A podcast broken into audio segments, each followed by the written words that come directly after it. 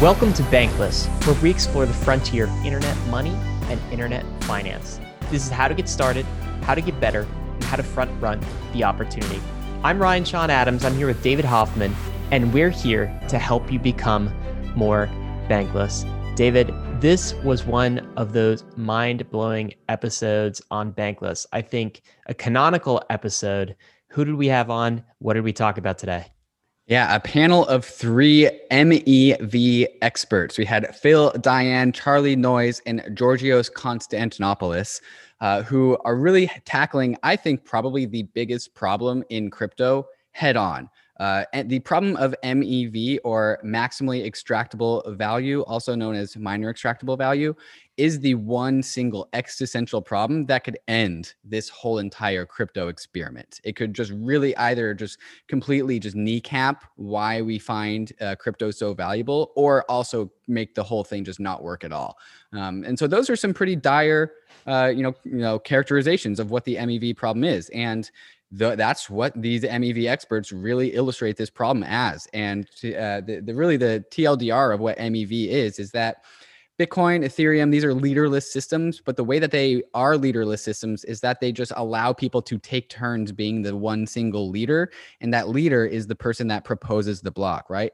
At some point, while there's a bajillion Bitcoin miners, and in, in future in Ethereum, there's a bajillion, uh, you know, staking validators. Only one person at a time proposes a block, and so at that moment in time, that one person is or entity is separate from the rest of the network, and that one person has the power to order transactions that people have signed as they see fit, which gives them basically God mode over one single instance of time. And that really changes the incentives that the block pro- proposer has in relation to the rest of the system. And this could be, um, it could be good in some circumstances, it also could be massively devastating. And what these MEV re- researchers are really trying to do is to try to figure out how do we harness this misaligned incentives opportunity and corral it back into alignment with the rest of the network and the rest of the values of this uh, e- ecosystem, which is decentralized, uh, decentralized consensus. Um, that, that's the TLDR of this the whole entire episode, and it's really the big problem of crypto. Guys, I, I, I just want to emphasize once again what David just said. This is the problem that could sink all of crypto. You know, D- David, so often like we hear mainstream media talk about all of these things that uh, they they perceive as threats to crypto, and they're really like not threats mm-hmm. to crypto at all. Like China FUD, China FUD, you know, nation Tether. state regulatory FUD, Tether, uh, it'll never work it's too mm-hmm. volatile mm-hmm. like all of these things are such surface right. layer attacks and if they were really looking for the problems of crypto that need to be solved they would be talking about mev but mm-hmm. mainstream's not knowledgeable enough to talk about it um, these people are this is the panel that's on the front lines of not just researching it as a hypothetical but actively trying to to solve MEV type problems. So I think this is going to be like a canonical episode. It's not going to answer all of the questions about MEV, but I see this David as like maybe the first in a in a mm-hmm. series mm-hmm. Of bankless episodes that we do because we're going to have to talk about this often on Bankless. It's not a problem that's going to go away soon. It's a pernicious problem.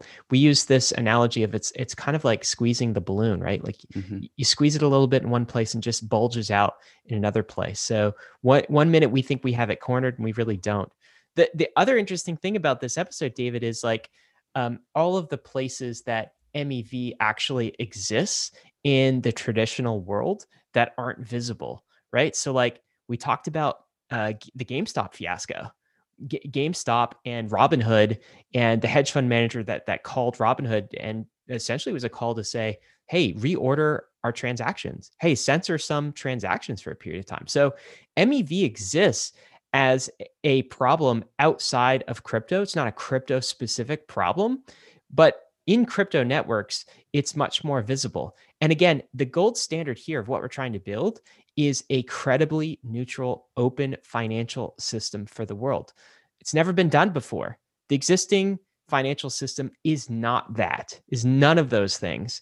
But we are holding ourselves to a higher standard in crypto. So we want to make sure that this problem gets solved. And I think we ended with like, you you asked the, the question of like how optimistic are you guys about actually being able to solve this problem and the panel all had uh, really interesting answers to that question hesitancy well. at the very least yeah stay tuned to the end to mm-hmm. to listen like to how they uh, answered that question but like we talked about measurement of mev uh, where it's most pernicious phil talked about his flashbots project mm-hmm. which is just like a really cool attempt to take on the mev problem head on we talked about this transformation to eth2 what it means when miners actually turn into validators and uh, maybe there are some incentive changes. Will it will it really make a material difference to MEV or not? The panel answers all of that, and we get into like some philosophy at the end, which is mm-hmm. uh, I, di- I didn't know we were going there, but super cool. It de- definitely fits the bankless theme. So fantastic episode, guys. You're gonna love it. Yeah, the, the topic of MEV is such a broad one that I really think the best way that you and I, Ryan, can really help out this problem is just by talking about it more. Uh, this is actually the first time that Charlie Noyes, uh, Phil Daian, and, and Georgios have all been on the same panel. So they were actually pretty hyped to all be in the same spot to talk about it. And there's a number of other people that um, are definitely worth getting on to talk about this. Like Hasu comes to mind. I know Hasu pays a lot of attention uh, to, to MEV and uh, also Karl Floersch comes to mind. And you, you, talked about how we ended up a conversation on philosophy. Uh, these three panelists are uh, very pragmatic and very concrete. But MEV, like like you said, it's not just crypto. It's something much more existential. It goes into just the nature of the universe and how order of operations happens. As soon as you have just like bookkeeping or even grander, just like ordering problems, all of a sudden like topics of who has the rights or power to determine the ordering of things and that's a very existential question uh, and i know uh, that um, you know these panelists are very pragmatic and concrete Karl Floersch i know can take the concept of MEV and like talk and connect it all the way to something as like crazy as like human consciousness. And so I want to get Karl Floersch and also have the same exact MEV conversation uh, in that kind of context. And and just like you said, there's so many things to talk about. And I think the best thing that we can do at Bankless is just host all of the conversations because the best thing that we can do to solve a problem is illuminate it. And I think that's what we are trying to do here on this podcast. Absolutely, guys. You're going to love this podcast. Of course, David and I have some further thoughts for you in the debrief that is available for premium subscribers. So, if you're a premium subscriber, you should have access to that pretty soon as well. With that, we're going to talk about the sponsors that made this episode possible. Bankless is proud to be supported by Uniswap. Uniswap is a new paradigm in asset exchange infrastructure. Instead of a cumbersome order book system where trades are matched with other humans, Uniswap is an autonomous piece of software on Ethereum, which is what Ryan and I call a money robot. No human counterparties or centralized intermediaries, just autonomous code on Ethereum. Input the token you want to sell and receive the token you want to buy. Something brand new in the Uniswap ecosystem is the Uniswap Grants program is now accepting applications for grants. We have been saying this for a while and we'll say it again. DAOs have money and they are in need of labor. If you think that you have something to contribute to the Uniswap DAO, apply for a grant to Uniswap. Just look at the size of the Uniswap treasury. It's almost $3 billion. This mountain of capital is looking for labor. Do you have something of value to contribute to the Uniswap DAO? No matter how big or small your idea is, you can apply for a uni grant at unigrants.org and help steer Uniswap in the direction that you think it should go. That's exactly what we did to get Uniswap to be a sponsor for Bankless, and you can do the same for your project. Thank you, Uniswap, for sponsoring Bankless.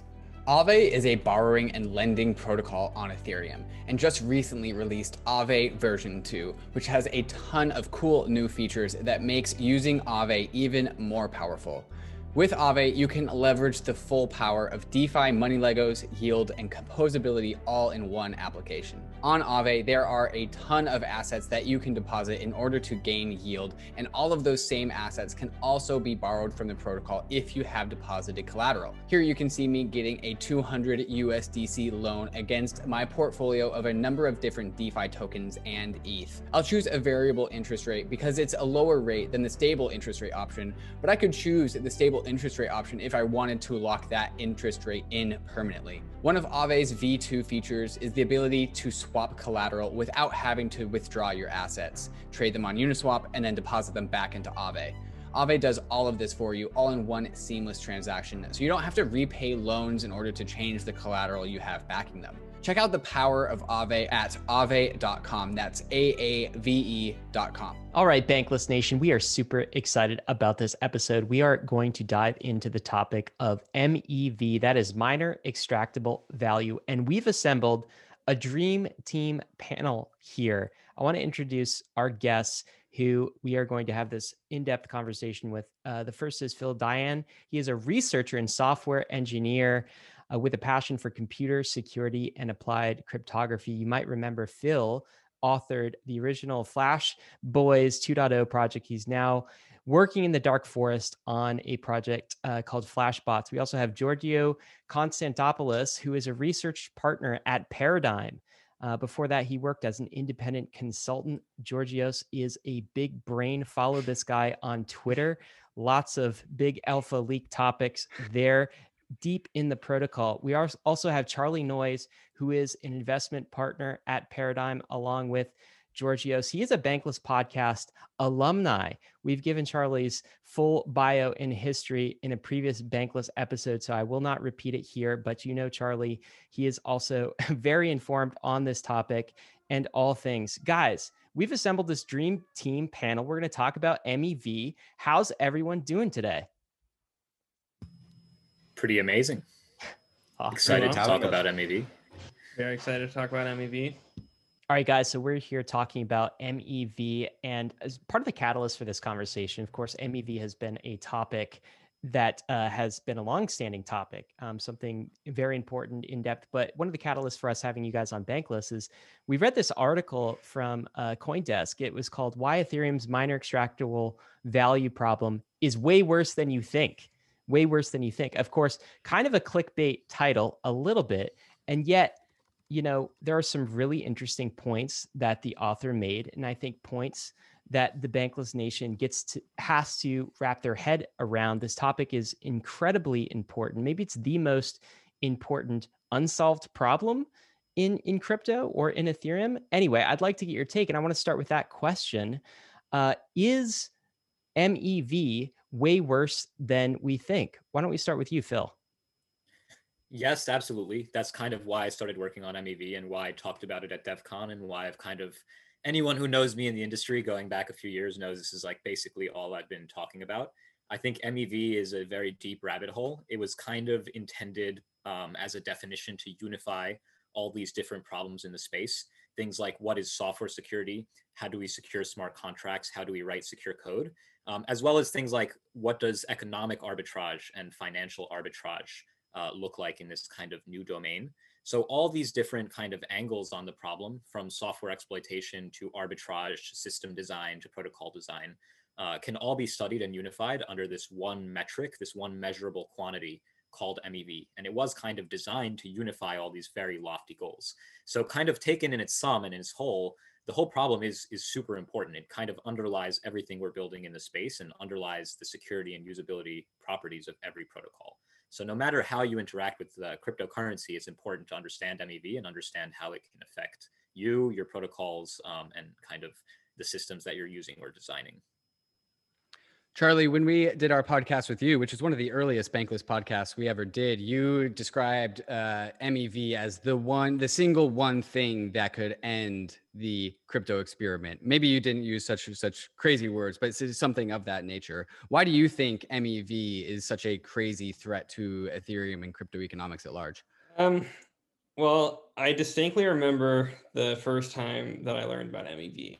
Uh, it was at MIT, uh, MIT's crypto economic conference, um, I think in 2018. Um, and Phil was giving a talk. And I had heard of, I had read the paper, um, but I had never before heard sort of Phil talk about MEV in, in the broader sense. Uh, and I remember sitting in the audience and like, like, like just like like a pit of doom formed in my stomach and uh, and I was like holy shit the sky is falling. Uh, this is absolutely terrifying. Um, to answer your question, though, um, like with crypto economics, um, you know, in the past, a lot of uh, work has focused on like externally motivated attacks, like Goldfinger attacks and other um, types of sort of like thought experiments that you can construct as to how, um, you know, under certain conditions, um, like the crypto economic security assumptions of, of blockchains, uh, of blockchain systems can be violated. Um, so like a simple example would be like, um, you know, if a Bitcoin miner could access an infinitely liquid put option market on Bitcoins, then like hypothetically, you know, you just destabilize the chain and, and Bitcoin is worthless because it can't make progress and, you know, you make a lot of money. Um, and there are actually an infinite number of these such thought experiments. Like um, and uh, and and sort of for a long time, like there are many. I, I think there are a lot of named ones um, uh, as well, and and people kind of spent time um, coming up with different scenarios, like depending on you know financial derivative positions that like miners could take, um, network splits, whatever, all the stuff. Um, uh, but all of them were essentially externally motivated. And I think the reason that nobody uh, was super concerned about them is because there's no obvious reason that they get worse uh, over time or with scale. So like there's no obvious reason why today I, if I wanted to go, if I was a Bitcoin miner, like could not practically per, uh, take a large enough short position for it to be like profitable for me to destabilize the network. And there's no obvious reason why, if Bitcoin is twice as large as it currently is, that that will change, right? Um, now, the thing about MEV that has always scared me uh, and when I heard Phil's talk that terrified me uh, is this idea that it's internal to the system, um, that it's unbounded, it's internal to the system, and um, like in the Ethereum context, um, I think you could expect that it will grow over time, um, and perhaps even that the growth rate that the growth rate, um, you know, will outstrip um, the growth rate of rewards, which is fixed and constant. Um, and I think we have seen that happening. Like that trend is um, uh, sort of seen in practice. So uh, we've joked that you know MEV, if it is uh, like the worst case, would be like a crypto economic cancer. It just takes over the system. To take the contrarian view on this, thank you, Charlie. I think that MEV can be seen as a bad thing with all the usual consensus destabilization, destabilization um, kind of description. However, I think that MEV can also be thought of as a security budget source. For example, if uh, you have a blockchain that does not have a block reward, you could fund the security of the system not on transaction fees paid via the usual gas price auctions, but via MEV. So I think that it's important that we kind of distinguish that there's also this kind of angle to the problem. So before we get too far into this podcast, I think uh, what we want to do is define what MV, MEV is. And l- let's try the simplest possible explanation of MEV, knowing that there's some people listening to this, this is their first exposure to the topic. And we're even throwing out an acronym like MEV, and they're like, what? So, Phil, what is the simplest possible explanation of MEV? Maybe I'll give two definitions. I'll give you the historical definition of where MEV came from, and then the kind of more modern take, uh, the, the respin of the definition. So historically, MEV, uh, it stands for miner extractable value. It's the amount of value in cryptocurrencies that miners, uh, especially in proof of work cryptocurrencies, are able to extract, aka increase their own balance or send to themselves by taking actions in the system. So miners have a lot of power in cryptocurrency systems. They are responsible for things like choosing what order transactions were included in. Uh, in a block in Bitcoin or Ethereum or other such networks. They're responsible for choosing which transaction gets included or not in a block. Um, and their job is to kind of listen on the network and to choose and assemble um, and, and act in the system kind of based on what they see in the world. Um, that being said, they have some power given that they have all these choices of like, which order do I include? Do I include Phil's transaction and not Georgios's transaction? Do I include Georgios's transaction before Charlie's transaction? These are all choices. These are all freedoms the miners have in the system. Um, and all these freedoms taken together give them power to influence outcomes. And that power is valuable. So the value that they can extract by doing things like reordering transactions or inserting their own transactions with themselves um, kind of in the transaction or censoring other people's transactions, uh, causing other people's transactions to fail, kind of any combination of all these things that miners can do, the amount that they can increase their own profit, that's called the MEV, and it's a number.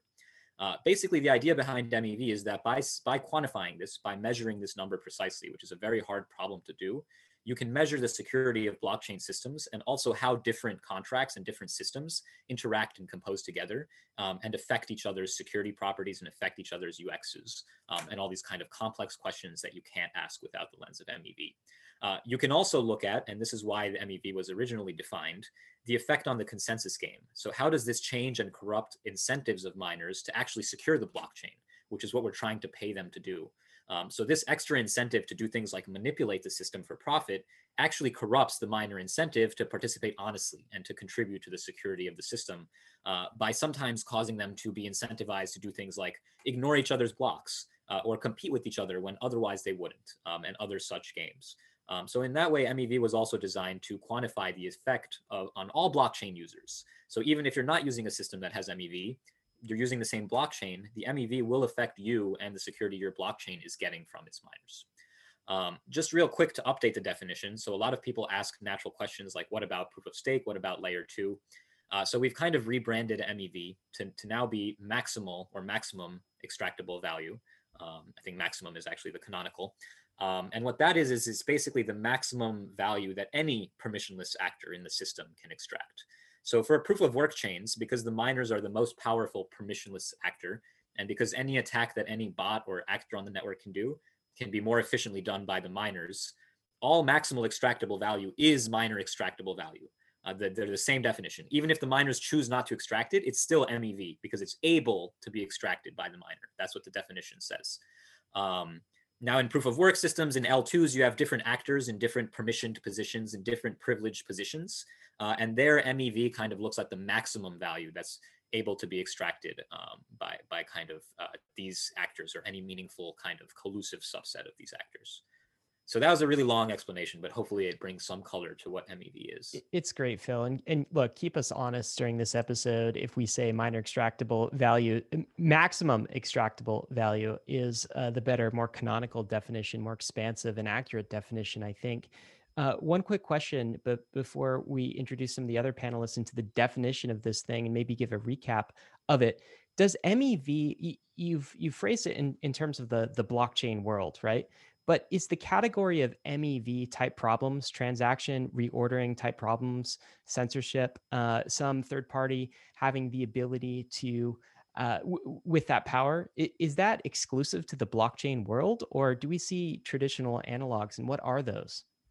Not at all. I think there's a spectrum. So I think the nice thing about blockchains is it's very Cartesian, very deterministic. Like you can measure a number. There's not risk, there's not uncertainty because within the blockchain world, everything is kind of deterministic and programmatic. Uh, so in that ways, there's some unique characteristics of specifically Ethereum MEV. That being said, it does generalize to all kinds of other different uh, settings. Uh, so here are a few examples. One of them is a permissioned blockchain. You can have a fully permissioned blockchain where MEV is still meaningful to reason about.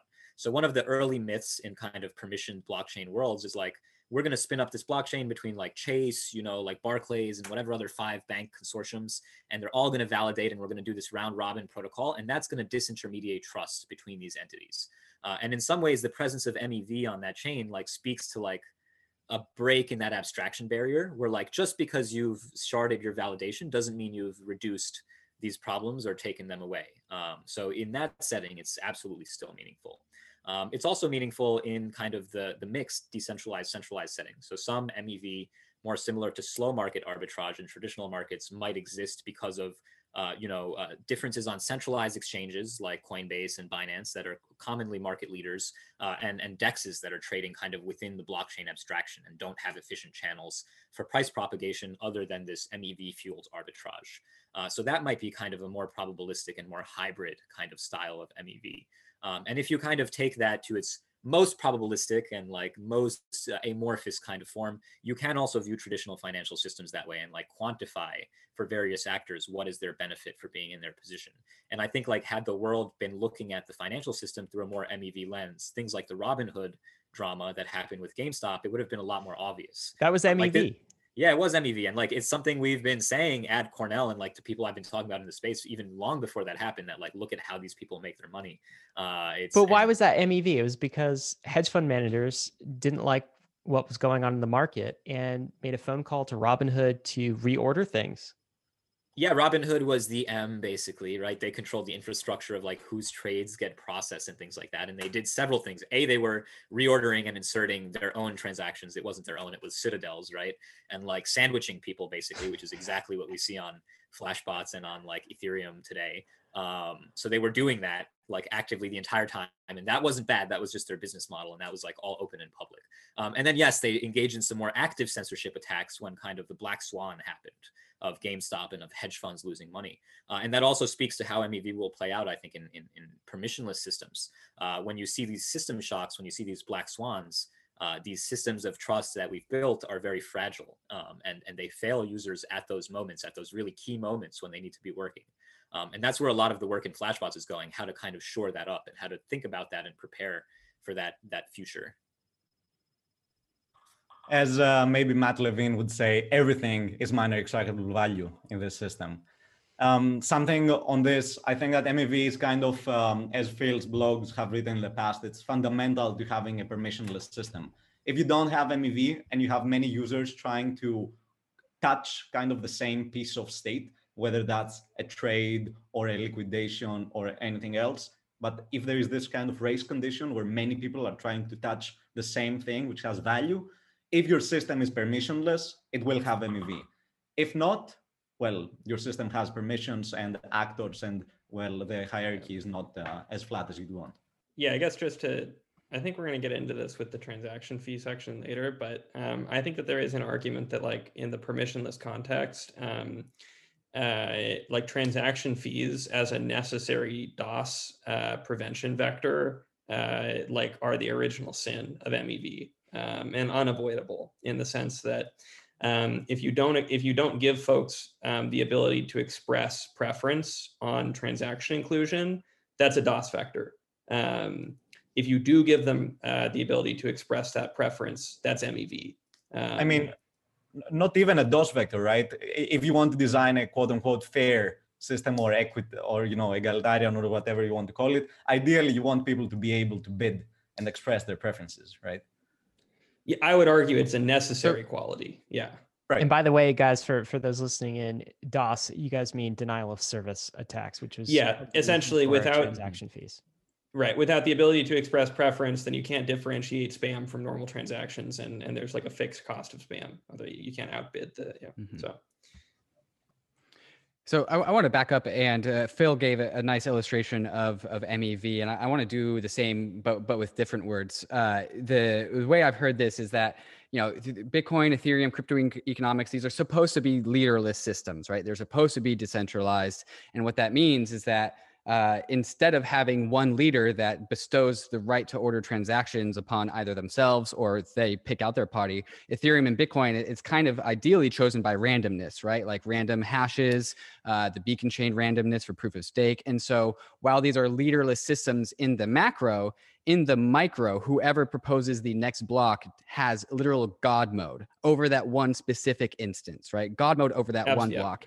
And, and the way that Ethereum and Bitcoin achieve fairness is they just shuffle around who gets God mode, right? And like, oh, you get God mode, now you get God mode.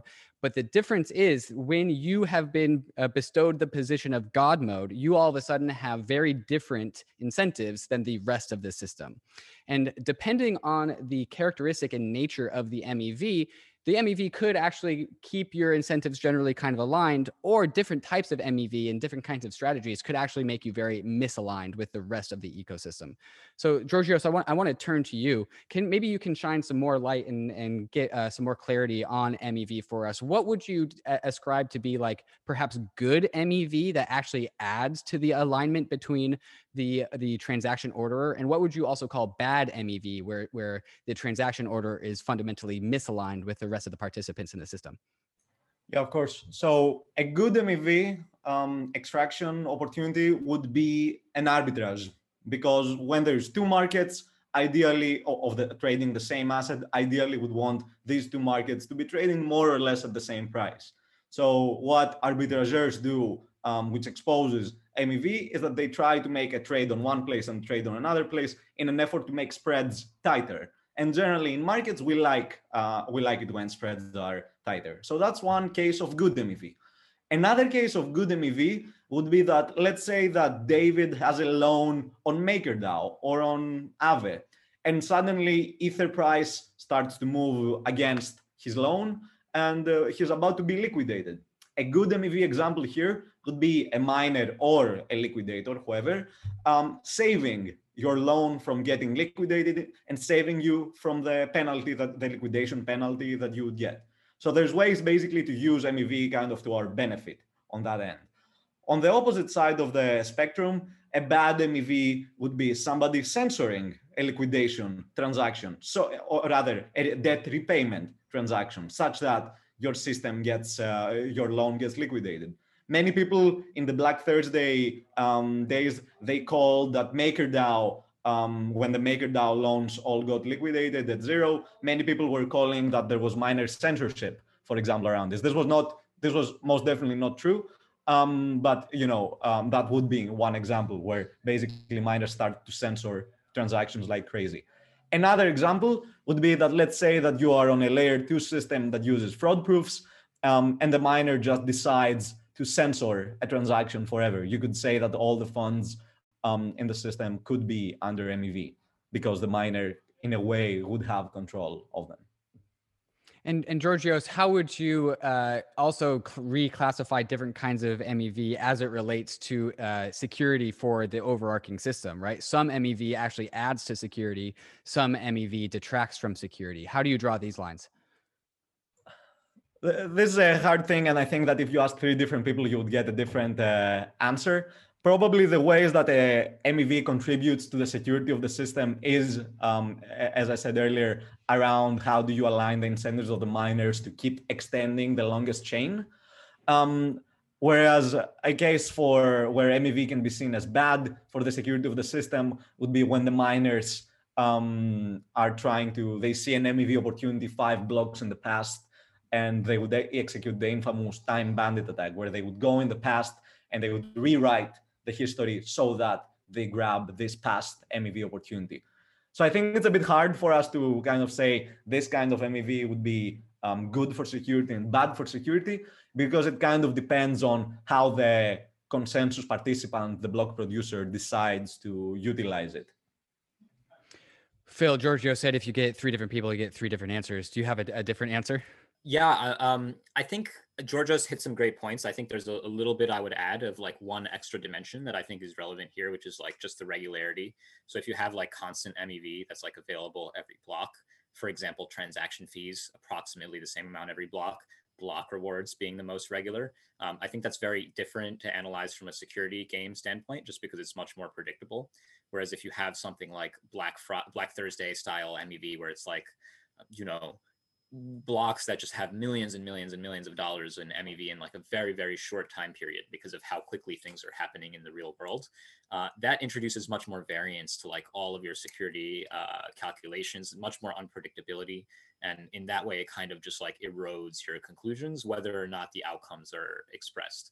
Um, I think in general, this is very much an open research question. So like no one has uh, a definite answer of what MEV is good or bad for security. I think what's clear is that it affects the game and like it's clear that some types affect the game more or less or in, in different ways, but it's not clear what to do about it or or or if it's fundamentally good or bad in like a, a stability sense in the long term yet.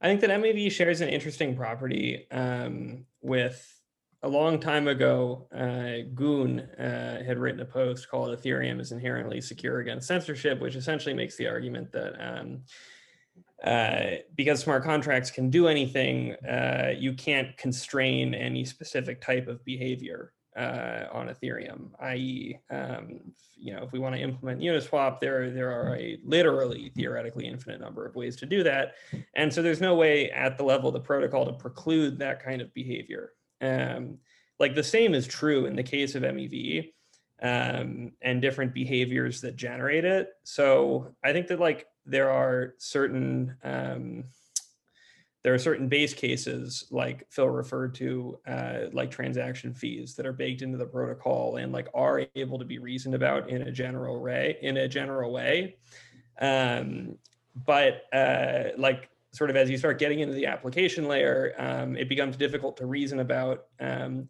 and uh, in some senses like you you just can't know what's happening because anything can happen and no behave no specific behavior can be precluded or even handled um, you know uh, differently than any other.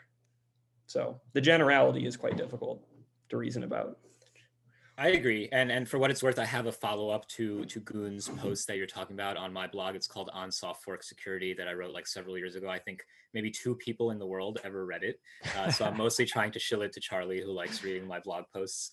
Uh, it's like way back in the archives, uh, and it kind of talks about this. And I agree that almost speaks to like a fundamental time MEV kind of trade off uh, that we've noticed, uh, where MEV clearly relates to like fuzziness around time and, and global time synchronization and subjectivity around time um, and and and its relationship to kind of deep computer science problems. Uh, and i think that fundamental connection is still being explored. Um, since you mentioned Gün i also do want to say one other thing which relates to our previous kind of line which is about god mode and kind of leaders in the mev protocol.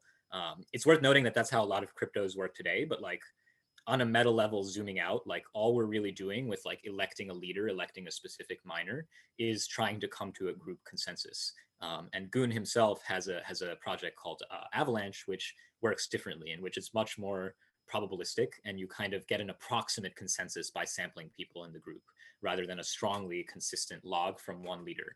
Um, it doesn't matter actually. So it might you might instinctually say like look at that that solved mev there's no more leader there's no more god mode there's not this privileged actor anymore. Um, but at the end of the day like the, the there's still a power structure in that network and the people inside that power structure and that stake distribution and that validator set um, they still have influence over the outcomes just by like biasing which transactions they announce first or which they prefer versus others or which orders they go with. And even though they're not the god mode leader for that period they can still influence the outcome probabilistically.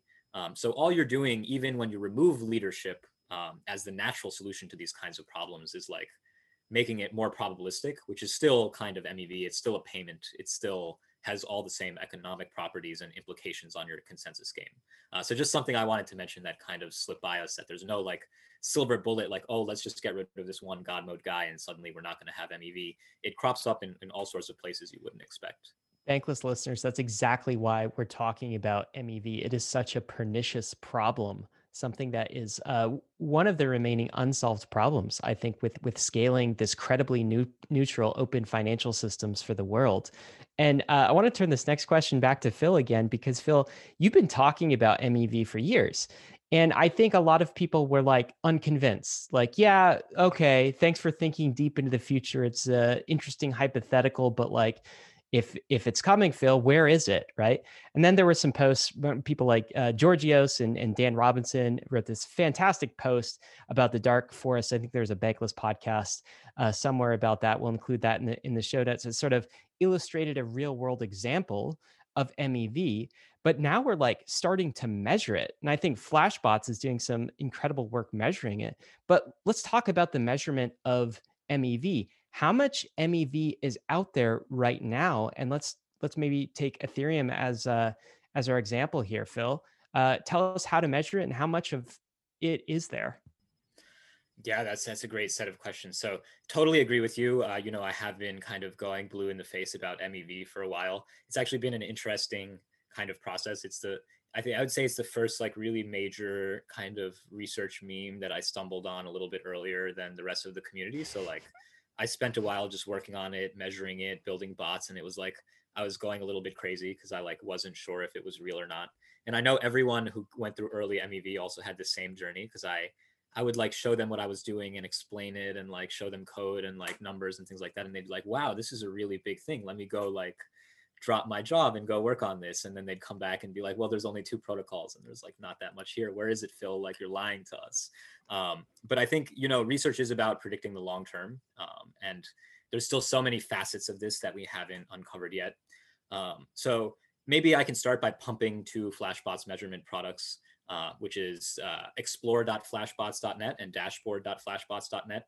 Um, well, as you're speaking, one, I'm actually going to bring that on screen for our, our YouTube uh, watchers here. Amazing. Um, so the first one, um, explore.flashbots.net, is designed to measure MEV activity in, on Ethereum that's kind of outside the Flashbots ecosystem. So this is already pre-existing MEV activity that was going on. Things like bots on the network, placing bids with miners over the mempool.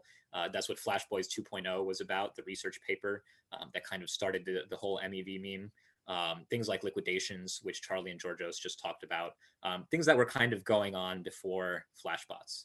Um, and then dashboard.flashbots.net um, is kind of uh, uh, what is going on on Flashbots. So that's like very Flashbots specific uh, kind of MEV uh, measurements and metrics and like what's the state of the network, who are the miners, who are the searching bots, uh, what's the distribution, what is the total profit, and things like that.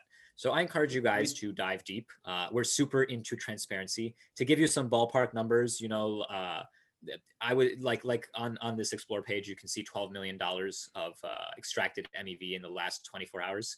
There's a few important caveats here. Number one, we have to manually add coverage for different types of MEV to this dashboard, right? So because there's so many different types of MEV, um, to quantify kind of what these bots are doing and things like that is, is a little bit of an active effort.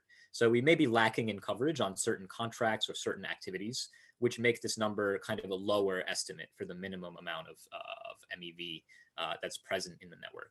Um, well, ironically, thing, any estimate yes, is a lower. Sadly, any estimate is the lower bound.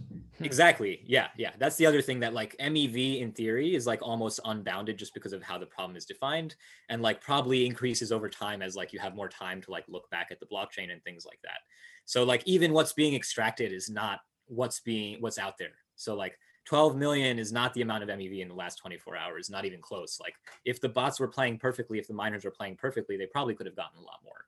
Uh, so we're, we're kind of bounding it and we encourage people to contribute and improve this by contributing code that improves these estimates. It's all open source. Uh, we're kind of revamping also the code base right now um, because, you know, it's a little bit too Rust focused, thanks to uh, someone who's on this call, uh, who's, a, who's, a, nice Rust developer over here, Georgios. Um, but we're derusting it so that all you find folks in the community can more easily contribute. Uh, Context being that um, when we were populating the initial database, we had uh, Scott Bigelow from the Flashbots team, shout out. He wrote the initial like prototype of uh, the MEV inspector. And then basically what I did was that I took this and then kind of rewrote the whole thing in Rust, which is a great memory safe, like very high performance programming language. I'm a big fan. All the programmers in the show should use it.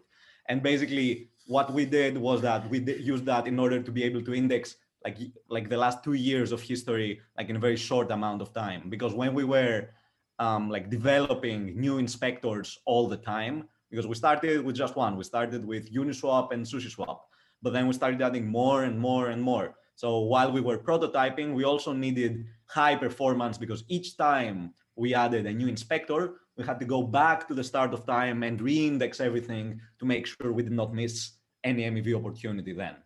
And uh, but it turns out that the language is uh, not as kind of widespread as I would have hoped. Yeah, maybe um, um Ryan, if you want to pull up the MEV Explorer dashboard again, maybe Georgios, you could walk us through some of the evolution that's happened over time. Um, yeah, uh, uh, happy to. So basically, we see that until the DeFi summer, July 1st, um, you don't see much.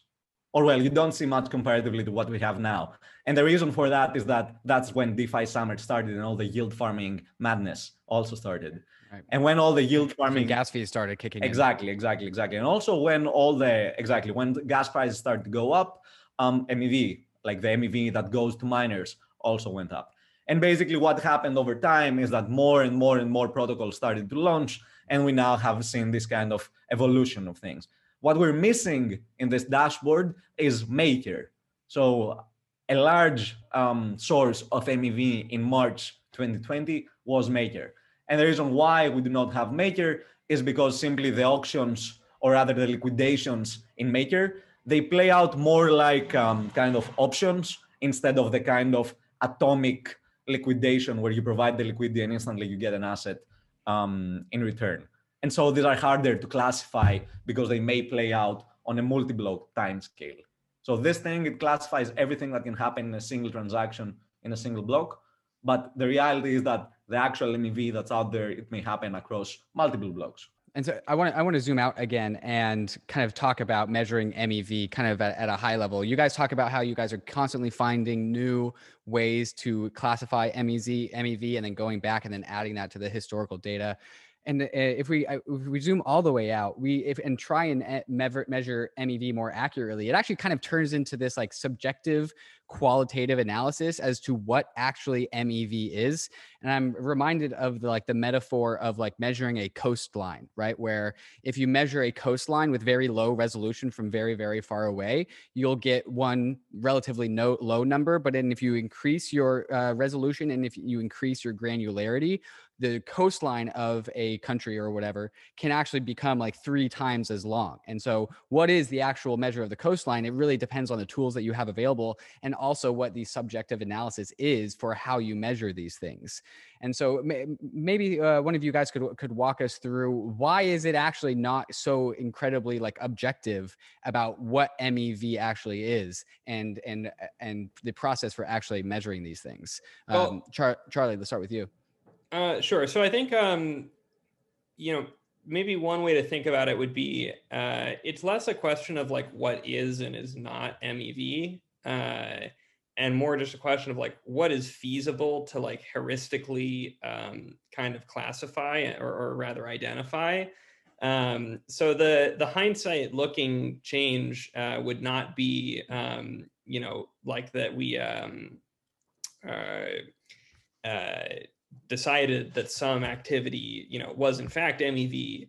It's that we recognized it was happening. Uh, we add the heuristic, and then we look back at how much MEV has been collected over time. And so part of the, you know, lower bound estimate today element of it is, um, you know, as we add more and more sort of uh, heuristic, uh, as we can identify more and more um, types of these behaviors heuristically, uh, then we can also go back in hindsight and see how much we how much we missed. So three years from now, we might look back and be like, "Oh man, we were off by a factor of hundred mm, today." Mm-hmm. Correct. And uh, what Charlie said was extremely accurate. So building the software, there is no kind of arbitrary rule that said um, this is MEV, this is not, like some very generic thing. What the software does is that it literally goes like step by step in the transaction, and it sees does this match one of the things that I discussed in my call with Phil last night about the heuristics that we'd want to classify for? There is no like automatic thing which you know you point it to and it tells you this is MEV and it has a million dollars in it. It's literally like very very manual. So I, I want to stress basically that the thing that we found right now, it, it may be like so big, more bigger than we ever imagined. So, uh, what might not be obvious to those listening on the podcast is we were showing a Flashbots UI and Explorer, which shows one of these hockey stick like growth curves that we are so familiar with in crypto. But this is a depiction of MEV growth over time, right? And Georgios was saying it started in DeFi summer. At, at that point in time, about you know three and a half million or so total MEV was able to be measured. Now, flash forward to today, we're at uh, over half a million, uh, sorry, half a billion dollars in MEV. I, I want to ask this question to, to Phil, maybe. Is this sort of what you predicted, kind of a hockey stick like growth of MEV? And what accounts for this growth? Like, where's it all coming from? Is it the case that because the Ethereum economy is booming and DeFi is booming, we get all of these new MEV opportunities. Characterize that for us, Phil. So in terms of what I was predicting, I'm actually terrible at making predictions, and like my track records of uh, like you know investments and like being in crypto for a long time is like very much proof of that. So I didn't really have any any intuition on the trajectory. I didn't know whether it would take like one year, two years, five years, ten years. Uh, it all happened kind of a lot quicker than I expected. Uh, it seemed a lot slower at first, but like in retrospect, in the last like two or three years, it's been all a lot quicker than I expected. I think um, the only thing I predicted was that kind of the incentives were set up that like ultimately this would be extracted, and there was no kind of way around that. That was prediction A. Um, prediction B was that there was a big chance that it would be centralizing uh, on the network. Uh, if you had certain specialized actors, people who used information asymmetry, uh, actors like hedge funds in traditional finance or other kind of uh, silos of knowledge, I thought those were all very possible and that those would become the most competitive miners if nothing was done uh, to kind of distribute rewards or otherwise redesign the system uh, because those miners would be more profitable than other miners and it would be in their interest uh, if Ethereum especially stayed on proof of work long term to kind of centralize power to themselves and use that competitive edge to drive others out of the, the miner and mining pool game. Um, and we have seen that to an extent. We've seen mining pools like Ethermine uh, kind of picking up uh, projects that would indicate that they're working towards that direction.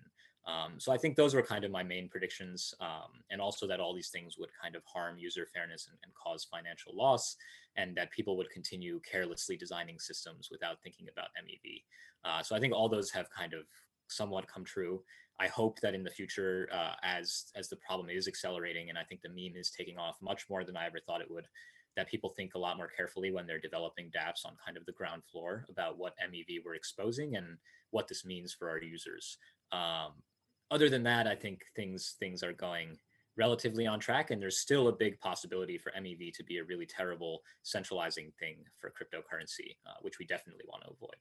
Yeah, um, I would maybe just add on kind of the question around like, uh, will it get worse, or like, you know, did we expect this to happen so quickly?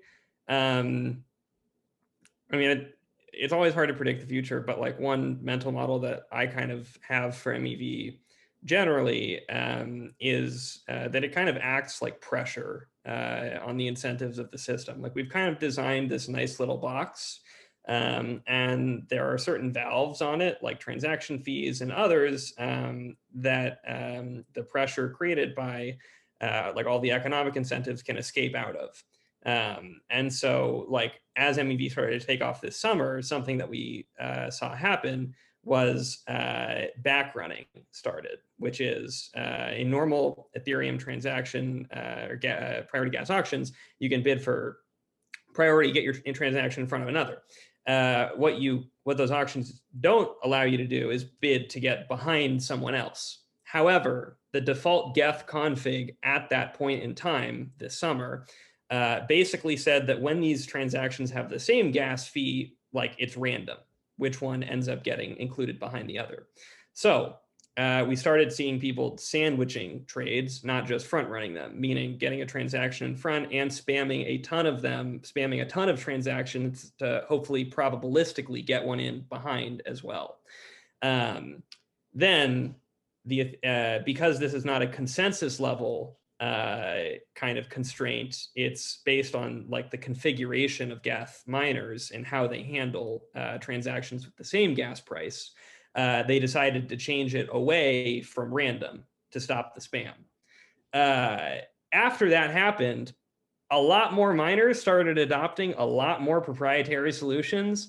Uh, and um, I, I think that like the you know expectation that things uh, kind of continue down this route for me is like there is a lot of pressure um, and every time we've tried to like close off valves um, that allowed it to escape uh, we've it seems like we've just pushed the system for uh, push miners further and further uh, towards just like leaving the sort of default state um, and so like i would say that in hindsight like the decision to change the geth config to prevent back running almost certainly accelerated the adoption of um, you know uh, like custom mining software.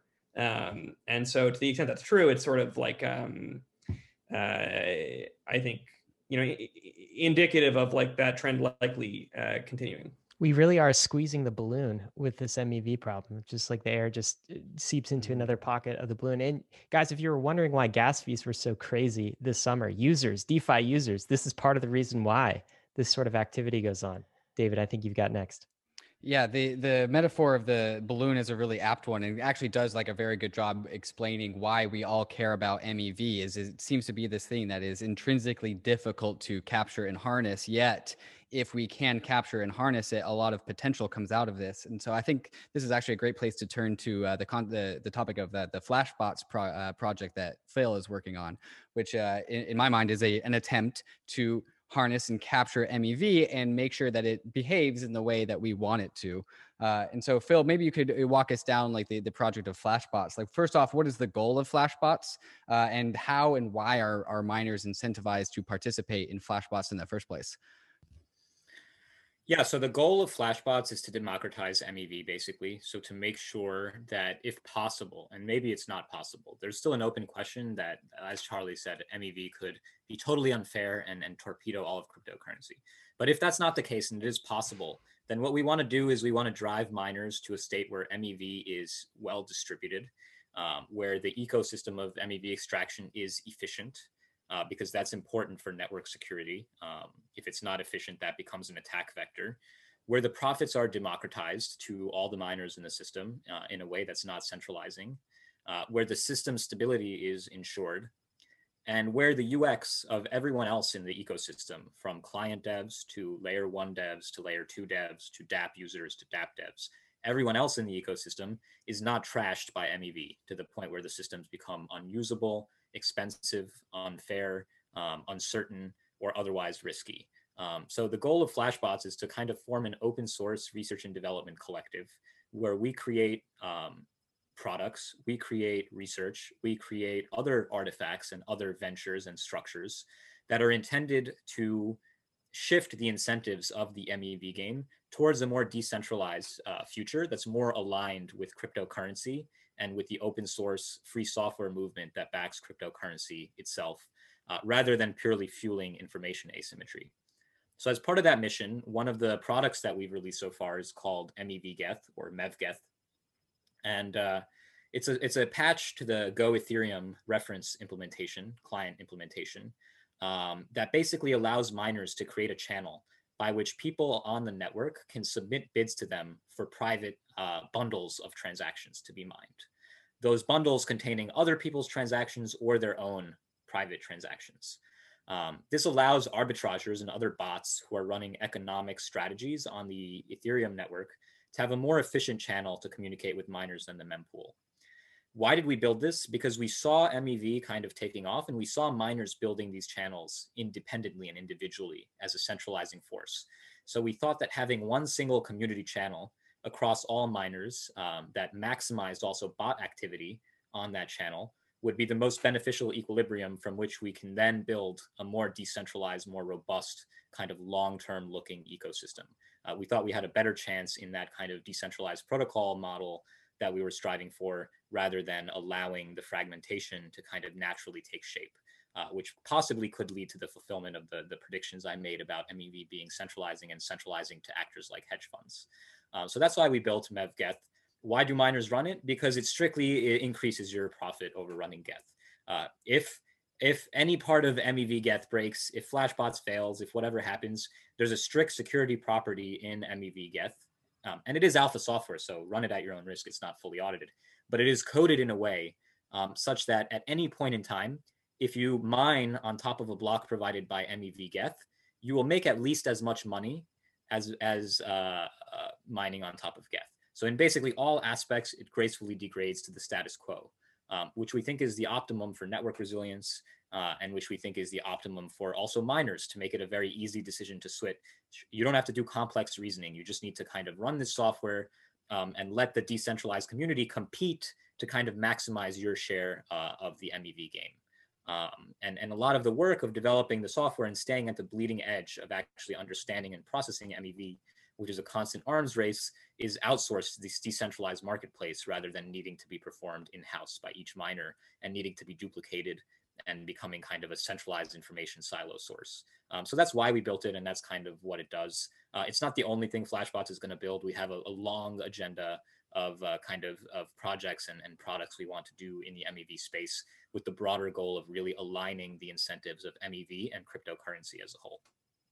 And that's really the through line that I see with Flashbots and, and overall crypto economics at large is that it's really crypto economics is a sandbox for tinkering with human incentives and with clever people like like your, uh, the three panelists that we have here.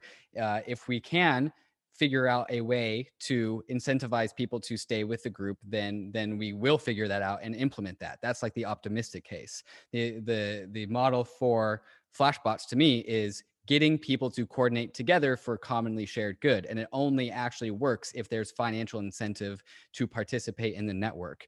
And so phil where where does this how do you expand upon this model? Uh, what are like the next steps for for flashbots to increasing its overall usage and adoption and making sure that the it, it, reminds me of the the model the theory of like the the the, the leviathan right? Where uh, we have this uh, this powerful person with the, with a sword that controls the body and it controls the body via force but like flashbots controls the tries to keep the body composed via rational economic incentives. How does how does the uh, quote unquote metaphorical leviathan that is the flashbots grow to compose everyone and stay and keeps the body composed as a whole like what are the next steps for for growing the the the, the leviathan if you will yeah i think there's a million different things we're doing just in parallel um, and i think anyone in the community can come be involved. Uh, one of the next steps is building a community. So come join our Discord and be part of this question of organizational design and how we build anti-fragile organizations and how we align these incentives.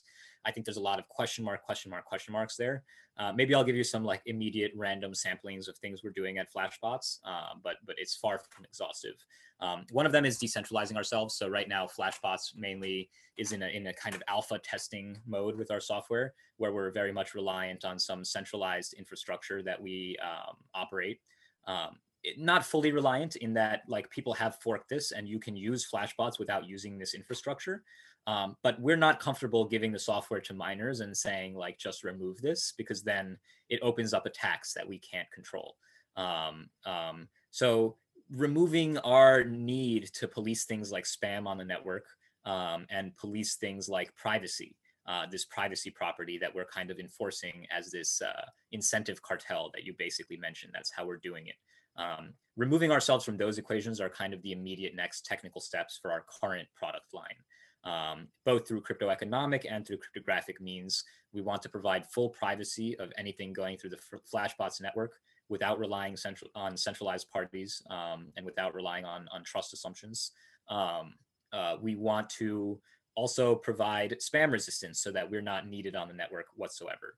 Um, once we've done that, we're also doing a lot of work on integrations. So looking at things like ETH2, layer twos that are coming up, uh, all these other blockchains, uh, the universe of Cosmos parachains and Polkadot chains, and, and, and sorry, uh, I might be mixing my terminology, but like basically integrating all these other systems um, into Flashbots and creating basically the ultimate uh, preference expression engine for financial bots in the cryptocurrency ecosystem across any chain, across multiple chains. Um, this is kind of work we're doing.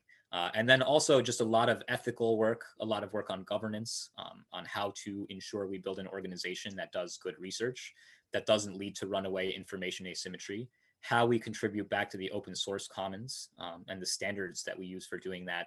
That's a lot of organizational design work we're doing right now. And we do have regular community calls um, about all of these subjects. Uh, so those are, as I see it, the kind of immediate challenges is just making sure all incentives are aligned in a robust organizational way and that no trust is required anywhere in the system. Those are kind of the near-term goals. Um, and the longer-term goals are to, to create the platform for the robot financial revolution, basically, and you know, give people this ability to, in a decentralized and completely permissionless way, express their preferences um, and express them securely uh, in these auction systems and in, in these cryptocurrency networks. So, Phil, a lot of what you've been talking about with the the success of Flashbots happens at a level I think the typical DeFi user might not be aware even exists or even sort of notice. But um, I, I think a lot of that activity that Flashbots is is harnessing was was happening on Ethereum main chain inside of the mempool, and uh, ever since the the Flashbots project has launched, some of that activity has actually shifted to the Flashbots network, which is super interesting, which uh, I think DeFi users might have experience in the form of, of lower gas fees. Maybe can you confirm whether that's true? Because that's sort of a the, the rumor that's going around, like some of this MEV activity, instead of it happening on Ethereum main chain, is now happening in this in this private network. And that has contributed to reduction of, of gas fees and uh, and costs for transactions on the Ethereum mainnet. To what extent is Flashbots responsible for that, and can we thank you for that? I think it's really too soon to tell. I think people really like that meme, and like uh, as much as I wish I could say like yes, it's all us. I think we want to make cryptocurrencies more efficient, and we've done a lot of work on that front. Like we've definitely reduced congestion on chain. We've reduced PGAs. Uh, there's less estimator inaccuracy as a result of all these things, and there's just more headroom uh, as well as more miner revenue, which leads to things like decreases in uh, gas token and chi minting and other sorts of pathological activity. Uh, so I think Flashbots' mission is to reduce impact on these commons. And bots were were were trashing these commons before. They were like trashing the network and trashing the gas space. And like we've brought a lot of that down. Uh, that being said, I think a lot of other things also contributed to low gas prices, like an increase in supply of gas um, and a general stability in price for a while um, uh, in cryptocurrency. So I think Flashbots has helped a lot put downward pressure, uh, but there's also a lot of other downward pressure. And without like really sophisticated economic modeling, it's hard to take credit. Um, the only thing I'll say there is like, you know, we're, we're definitely working in that direction and, and, and we one of our goals is to make things more efficient and i think that's definitely happened um, and and good side effects of that are like part of what we want to do here because we don't want a situation where there's a few mev bots kind of uh, pissing all over the commons and like ruining the network bandwidth and things like that just so they can make their arbitrage profit. Before we leave this topic and talk about sort of futures and some other things uh curious charlie do you and, and georgios do you have any insights? Uh charlie first uh, yeah, I think um, beyond everything that Phil said, uh, a maximally successful version of Flashbots uh, is a future in which Ethereum never experiences a time bandit attack. End of the day. Well, we're gonna have to go into to what that is. I know we talked about it briefly, but can you just go ahead and give us a recap on a time bandit bandit attack and why it's so critical to not have that?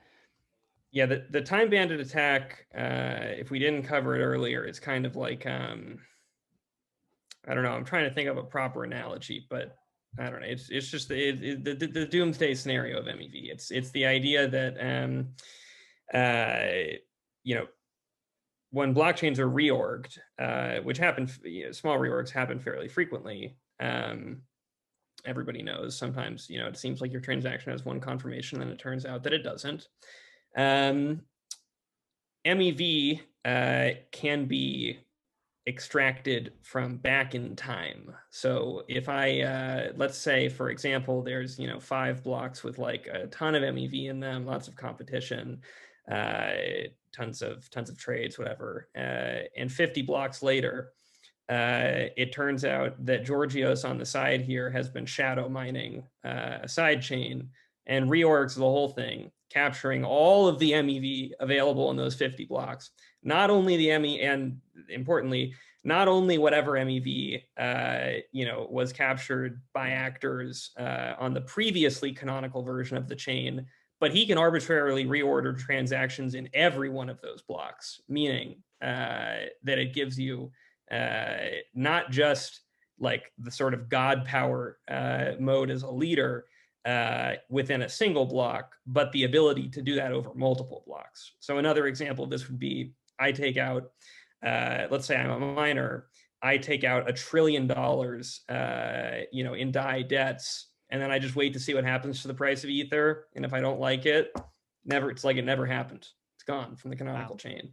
Um, so time time bandits are, are like like the the the you know they're, they're kind of terrifying uh, it's like the worst possible form of MEV, right? It's like if, if uh, bankless listeners will be familiar with the concept of Moloch, right? Like it is literally the instantiation of Moloch in a single instance of, of being reorged. Coordination failure. Absolute coordination failure. Yeah, quite quite literally, right? Because it's getting reorged.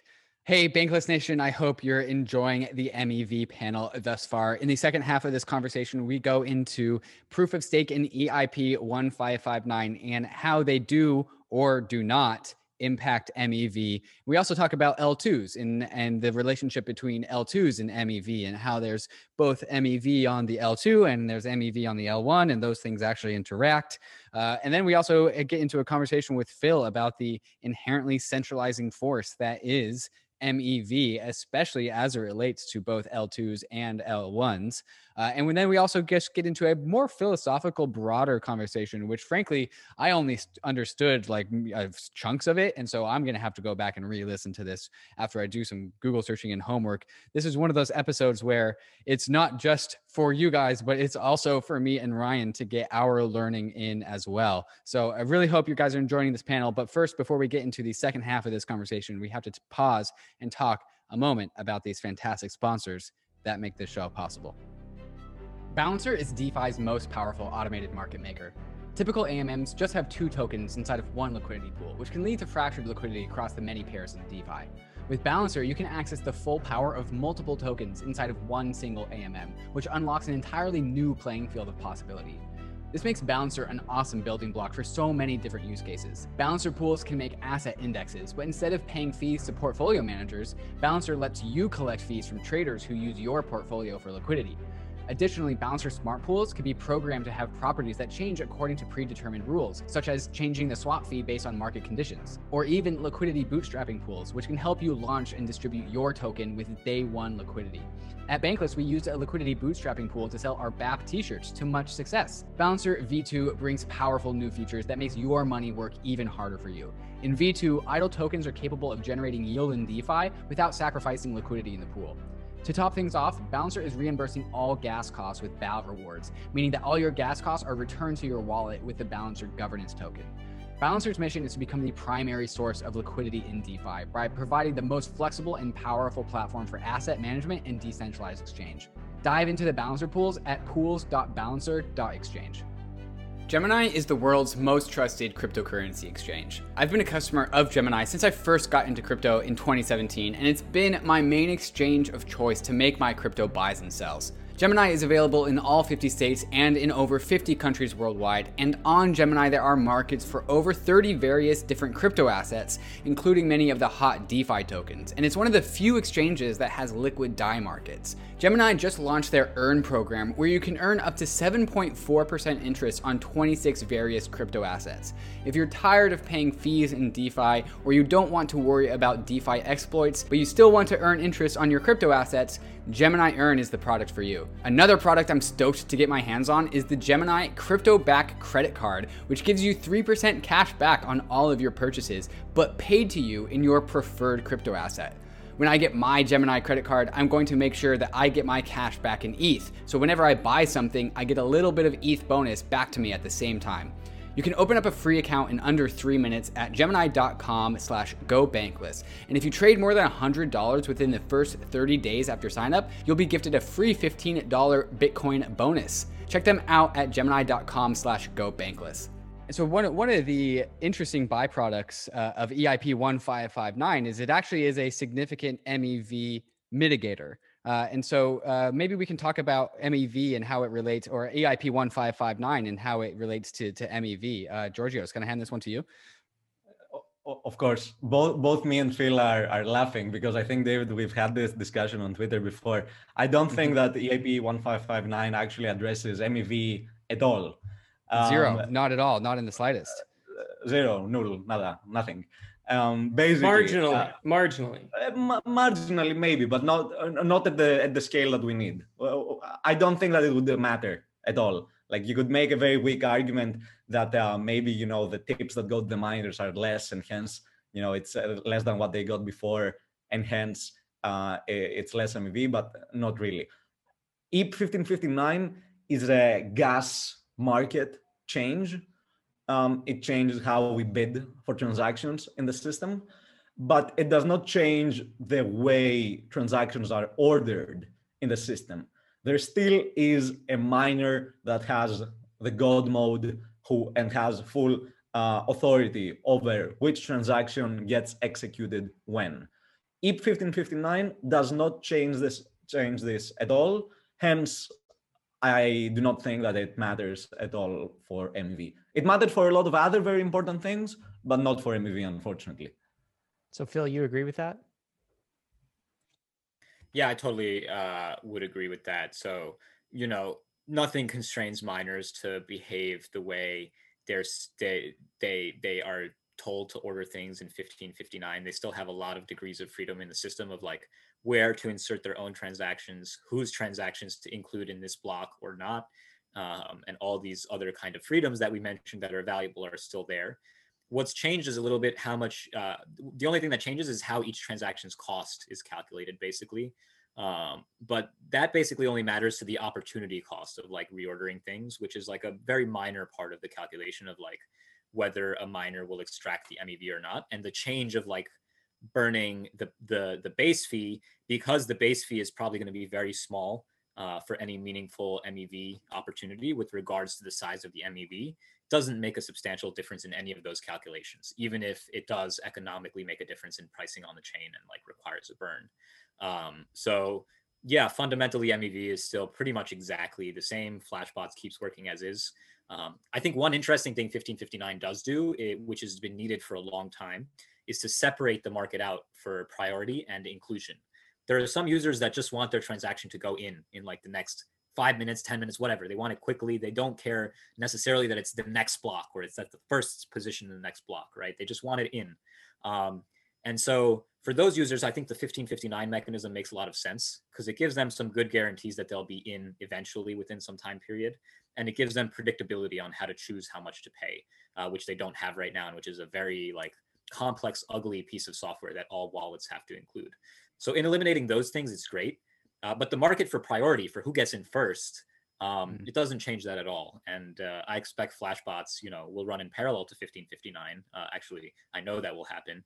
And in fact, like one of the major marketing pushes behind why Flashbots was adopted in the miner community was miners looking at the revenue post 1559 and saying like we're going to make a lot less for simple inclusion um, and so we need to kind of increase our revenue elsewhere and therefore they looked at mev um, so if anything it's really accelerated the mev game uh, more than mitigated it but but really it's kind of uh, a separate orthogonal issue Right. Uh, Bankless listeners will be f- familiar with EIP 1559 because we talk about it endlessly. But just, just to recap, we have the base fee, which gets burned. But what you guys are saying is that really the MEV game happens inside of the tip sphere, which is completely unrelated from the base fee, right? Because the, the demand to capture some amount of MEV will be fully expressed by the tip, not by the base fee.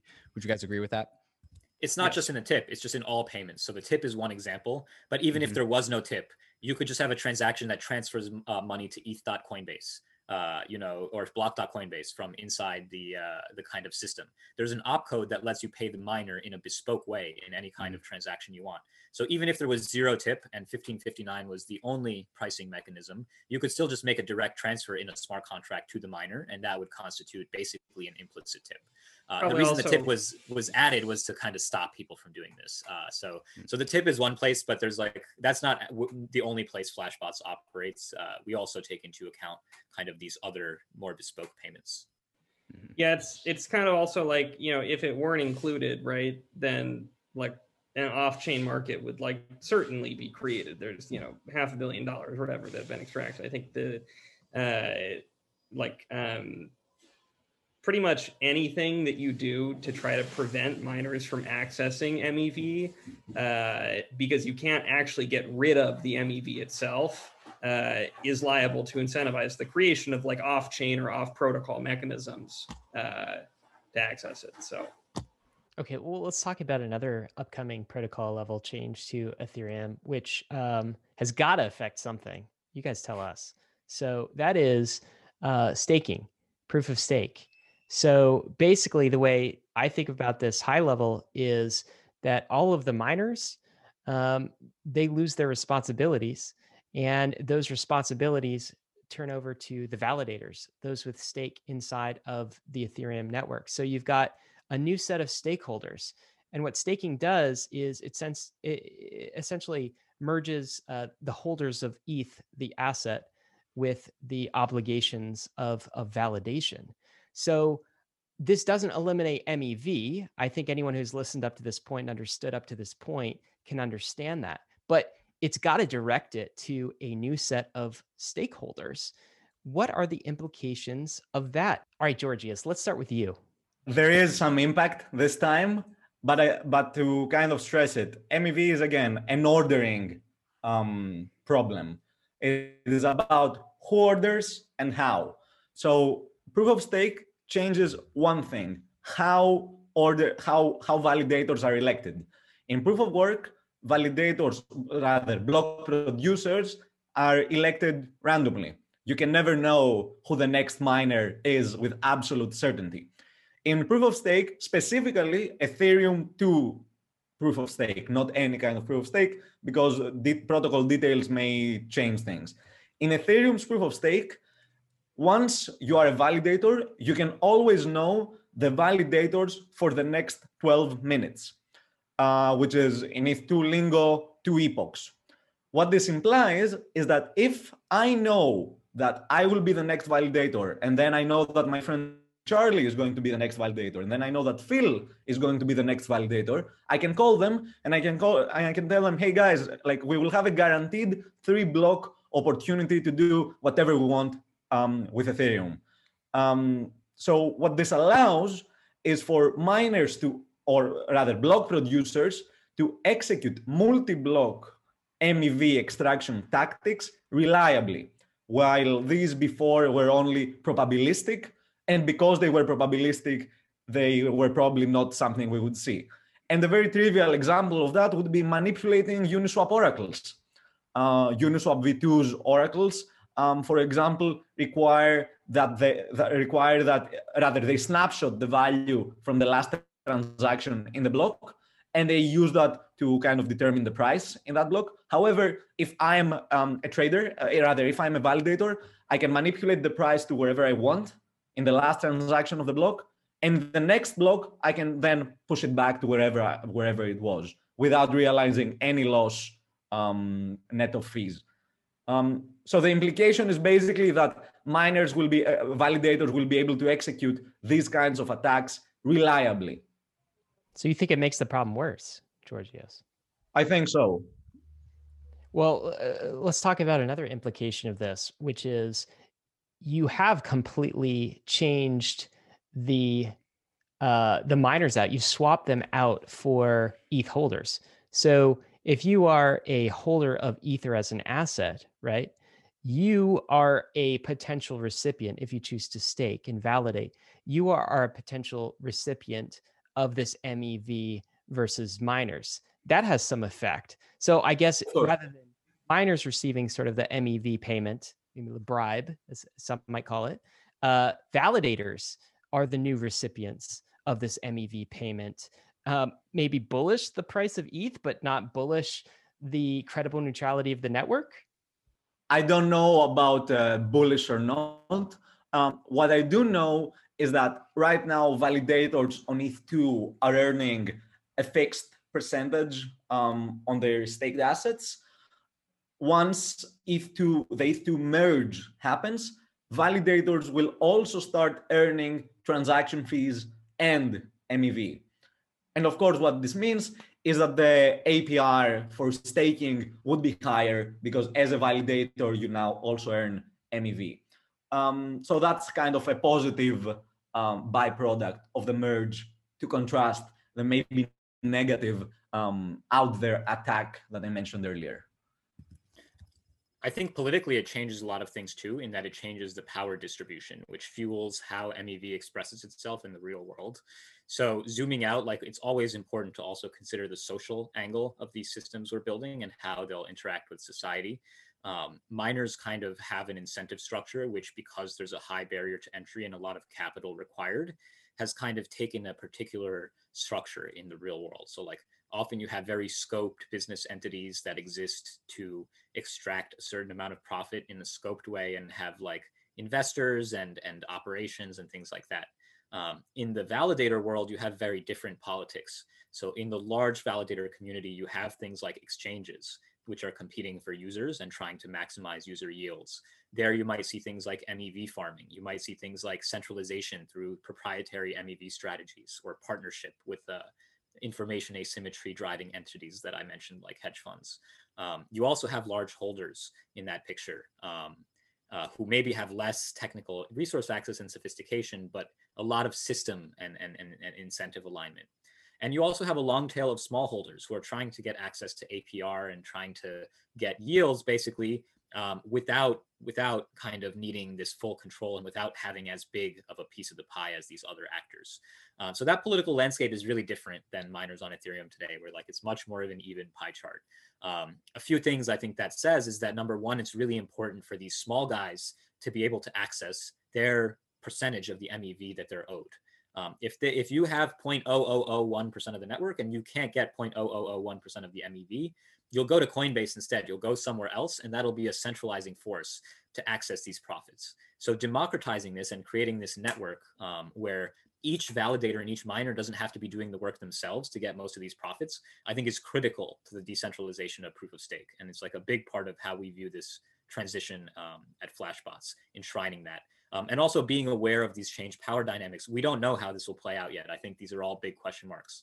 So as much as I wish I can predict the future, I can just say like these things are going to change and these actors will be relevant uh, increasingly in the future and there will be kind of politics and drama there that we can't predict yet. I think the through line that listeners should really be uh, cognizant of is we just talked about EIP 1559, we just talked about proof of stake, and in neither of these situations did the MEV situation really improve all that much, and perhaps even gets worse. Uh, and that kind of just illustrates the perniciousness of this problem. And what Phil is really talking about is that if we do not figure this out, then the whole argument of that, you know, proof of stake makes the wealthier wealthy.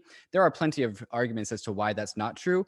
But one of the biggest, uh, perhaps, uh, manifestations of a future version of the world is that we cannot solve MEV, and the the wealth distribution of proof of stake just becomes so incredibly centralized because of the natural incentives that uh, proof of stake just really just the the power asymmetries just accrue faster and faster and faster to the large stakeholders.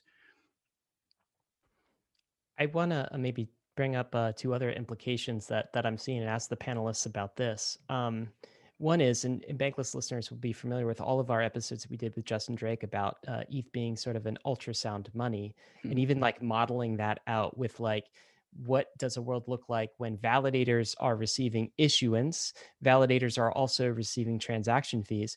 He did not model out what it looks like when validators receive MEV, which could be an absolute massive portion of revenue flows. And to the points David just meant, that has, and the point of this entire podcast is that has some negative uh, effects, negative externalities to the credible neutrality of Ethereum potentially.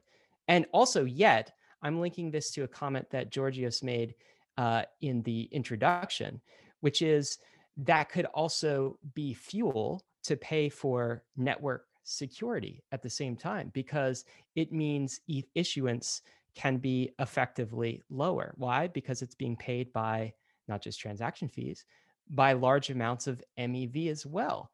Um, th- those are two implications, like in my mind, and, and also like just the implication, I guess, in, in the short run. Uh, wow, like all of this revenue flowing to ETH holders, like, wow, okay. Um, but I want to get the panelists' re- reaction to, uh, to to maybe that. Is there some flip side that is actually good from an economic security perspective? And since Georgios, you brought this up, maybe I'll turn it to you first. Candidly, not much to add, Ryan. I think you explained it uh, very well. I think that MEV like transaction fees can be a source of security budget in the future. And uh, I think it remains to be seen whether it will be enough of a security budget. Yeah, I think Anyone to add else? a little bit to that, I guess there's there's like small things we can do that change things a lot, right? Like for example, just designing systems in an MEV aware way. Like if to expose uh, MEV, you need to be mined on top of a particular block. If you add that as a condition to your transaction, it stops how deep you can reorg and it affects things like time bandit attacks a lot without being a substantial UX penalty. So there's a lot of like low hanging fruit mitigations uh, like this that could probably change these equilibriums a lot and like make MEV a better security budget. Uh, I think there are worlds in which MEV is a good security budget and worlds in which it's a horrible security budget. and it depends how we design our mechanisms and it depends how things play out socially and on all these other factors, which are really hard to predict or even model. Uh, but I, I, believe both of these futures exist, and we should try to like work towards the one where it's maximally not bad as we can we can sort of build um, well said, and that's Phil. kind of what we're trying to do well said there's also a good very obscure but good post back from like may 2020 by vitalik um, uh, on medium uh, that i can send you the link to afterwards um, where he talks about um, uh, basically cent- you know MEV as like a centralization prone uh, kind of revenue stream, and that in a roll-up centric Ethereum, uh, although I guess this was probably written before a roll-up centric Ethereum roadmap was written, but uh, anyway, uh, that we might want to centralize MEV extraction into roll-up sequencers, um, given that like it's very high fixed cost, um, probably more so than mining itself, and definitely proof of stake. Um, and that if we're not able to harness the MEV uh, revenue stream as a security budget, we could potentially at least quarantine it uh, off, um, essentially, um, you know, more bifurcated from like the core consensus engine, and and um, make in the worst case, um, you know, uh, kind of. Uh, like if we needed to hard fork to fix something, it might be easier if the revenue stream is quarantined off the basically the con- the action of uh, centralizing MEV on layer two sequencer networks, it does not remove the MEV, but it moves it somewhere else where it can be contained and basically not leak into the security of the rest of the system. Right. That, that's, that's exactly where we wanted to go next. And so sequencers on layer twos, uh, entities that are responsible for ordering transaction is a totally different design scape of MEV that's separate from the Ethereum mainnet, but it is MEV all the same. And there's, you know, the whoever gets to, to aggregate transactions on L2s gets to do extract that value, and then and then the transactions go to the L1s, and then there's L1 MEV uh, miners or validators as well. So let, us let, talk about some of the uh, structural differences or similarities between MEV on L1 versus MEV on L2. Is probably under the context of optimism and and uh, Arbitrum, because I know these two these are the two L2s that are really going head on after this. Um, Georgios, I'll, I'll turn that to you. How is MEV the same, and how is MEV different on L2? I mean, in the end, a layer two when we call, rather when we talk about layer two today, I think that we really refer to a, a rollup, an optimistic or a Zk rollup. That's what uh, layer two typically refers to. Agreed. Yeah. Mm-hmm. And um, this may also be relevant given discussions in the recent uh, days around what a sidechain and what a layer two is. Um, however, I want to stress that if the rollup has programmability, the MEV it exposes is the same as if that thing would have been a layer one. So in a way, MEV is not a property of whether it is layer one or layer two. It is a property of how much ordering uh, is allowed in the system and how much uh, programmability is in the system. Had tip to um, to Charlie for his blog post, uh, clearly laying out that uh, that aspect. So specifically, I think that um, again, it matters on the election process for um, the person who will order transactions. Optimism's design specifies the so-called MEV auctions, where the MEV auction basically says that if there is um, some amount of MEV, MEV in the layer two, um, then the sequencer that wants to extract it should be able to pay up to that amount um, to be elected to become the next block producer. And that's what the design, uh, what, rather, that's what the implementation will be eventually it's not there today and there's no kind of commitment to dates on when that would be live. For arbitrum i think that right now there's similarly kind of like a fixed or the, a fixed um, scheme for how validators uh, how, how sequencers are elected. If it's one it's one. If it's many i think it would be something like a round robin based on stake um, which means that if you own more stake in the system you get uh, elected more often but what uh, Arbitrum also has been working on, which Phil maybe has some thoughts on, is uh, the so-called fair ordering algorithms, where they say that instead of having one person decide on the ordering, you have, let's say, all the consensus participants to agree on the ordering. And this is basically the same thing as uh, running a Tendermint uh, or a BFT kind of uh, blockchain, where two thirds of the stake first need to agree on the ordering and then only does execution happen Yeah, and you can in fact add like a threshold signature. I mean, if you're using like BLS signatures, then as like part of uh, you know a, a BFT style protocol, then you can just have the uh, threshold signatures unblind after uh, final uh, after finality. Um, but obviously, that restricts the uh, set of possible participants, given that you have like a quadratic communication constraint on the um, uh, consensus process. So, I mean, guys, is the story here that we've just uh, squeezed the balloon once again and now moved the MEV problem back to layer twos and back to rollups? What do you think, Phil? I think this is where the coastline analogy you mentioned before is most accurate. So I think layer two is like a fractal instance of layer one. Like there is no layer two and layer one. There are just blockchains and how they connect to each other. Uh, layer two is like another chain of blocks with its own process for designing ordering. So depending on how you design it, it might have the same exact MEV problems as a similar layer one would have. Um, you could on each say like, oh, we're just going to give all the MEV to Vitalik and like hard code that in the protocol, and that would work, right? And that's basically what Optimism you is. You just give it to charity, though, Phil. V zero, yeah, exactly, or whatever you want to do. Um, uh, so with a with a centralized solution, that's basically um, what you're doing. Um, in terms of kind of fairness protocols, I think there are a lot of um, that's kind of what we're describing with these kind of BFT style protocols and, and what Arbitrum is trying to do where they say like here's some process that we consider more fair for some reason um, and they state why this process is more fair.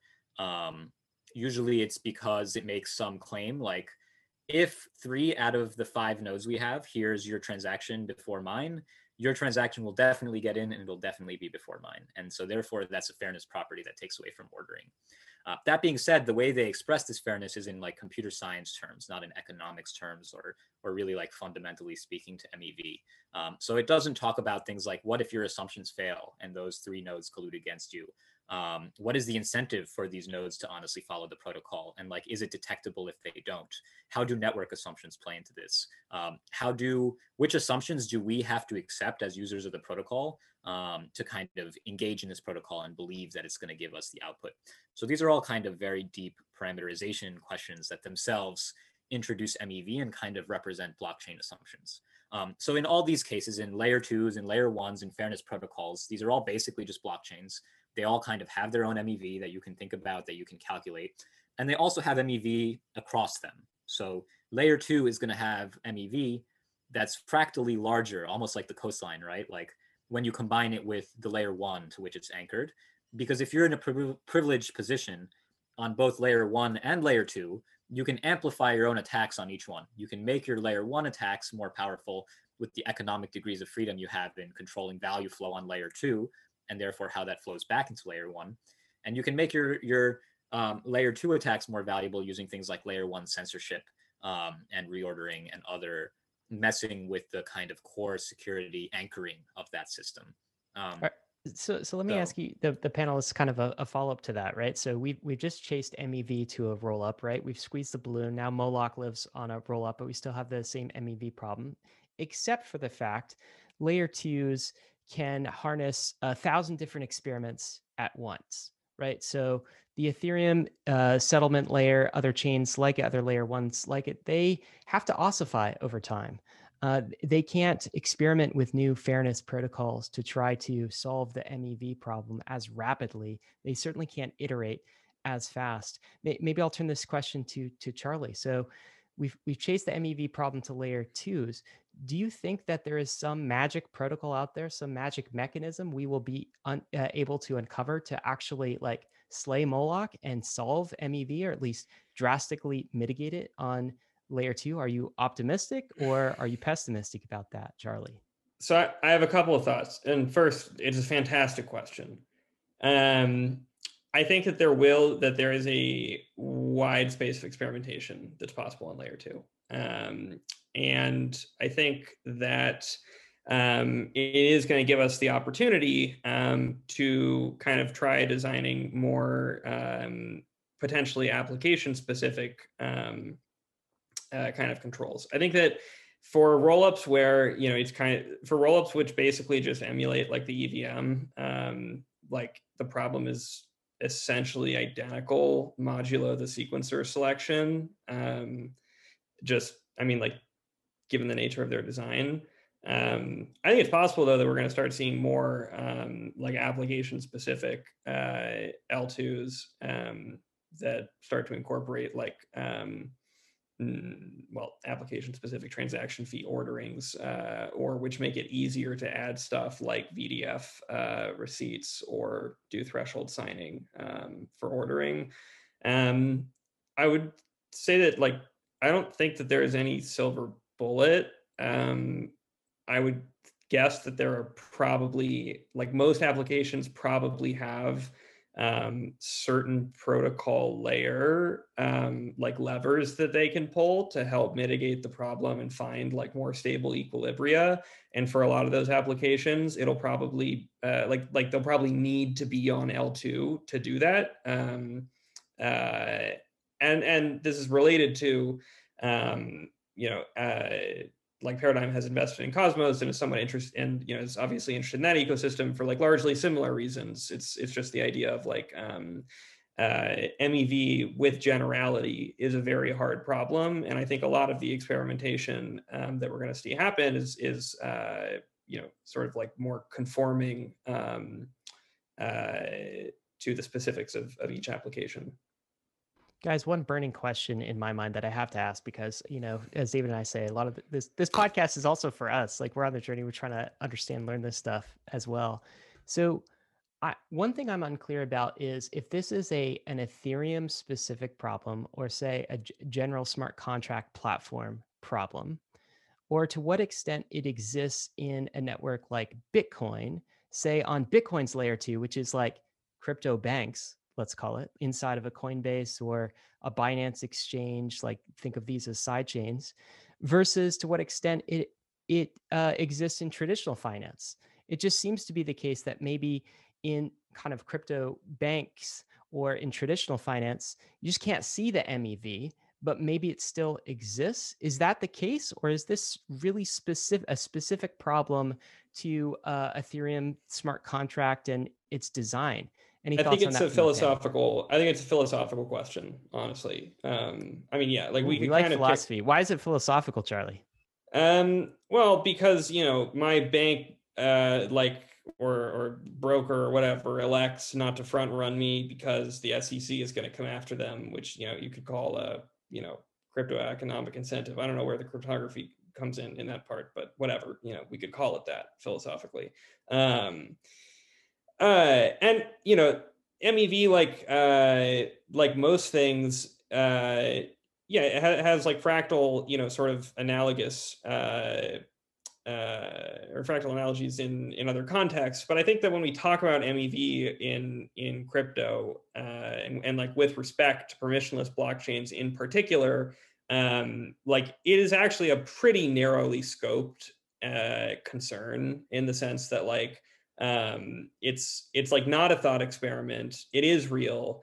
Uh, it's like fair. It, it's like fairly easy to define, you know, what is and is not uh, MEV. And I think that there is like a pretty clear difference to a conversation about, for example, the incentives of like, uh, you know, an optimistic rollup sequencer on Ethereum uh, versus like why Wells Fargo may or may not decide to front run me, you know, in in their position. Um, so yeah, I guess I would just say it it seems to me more of like a practical concern within the context of permissionless systems in the same in in the same way that like um, you know custodial systems per, permissionless systems just have different trade-offs to custodial traditional systems and like MEV practically is one of them.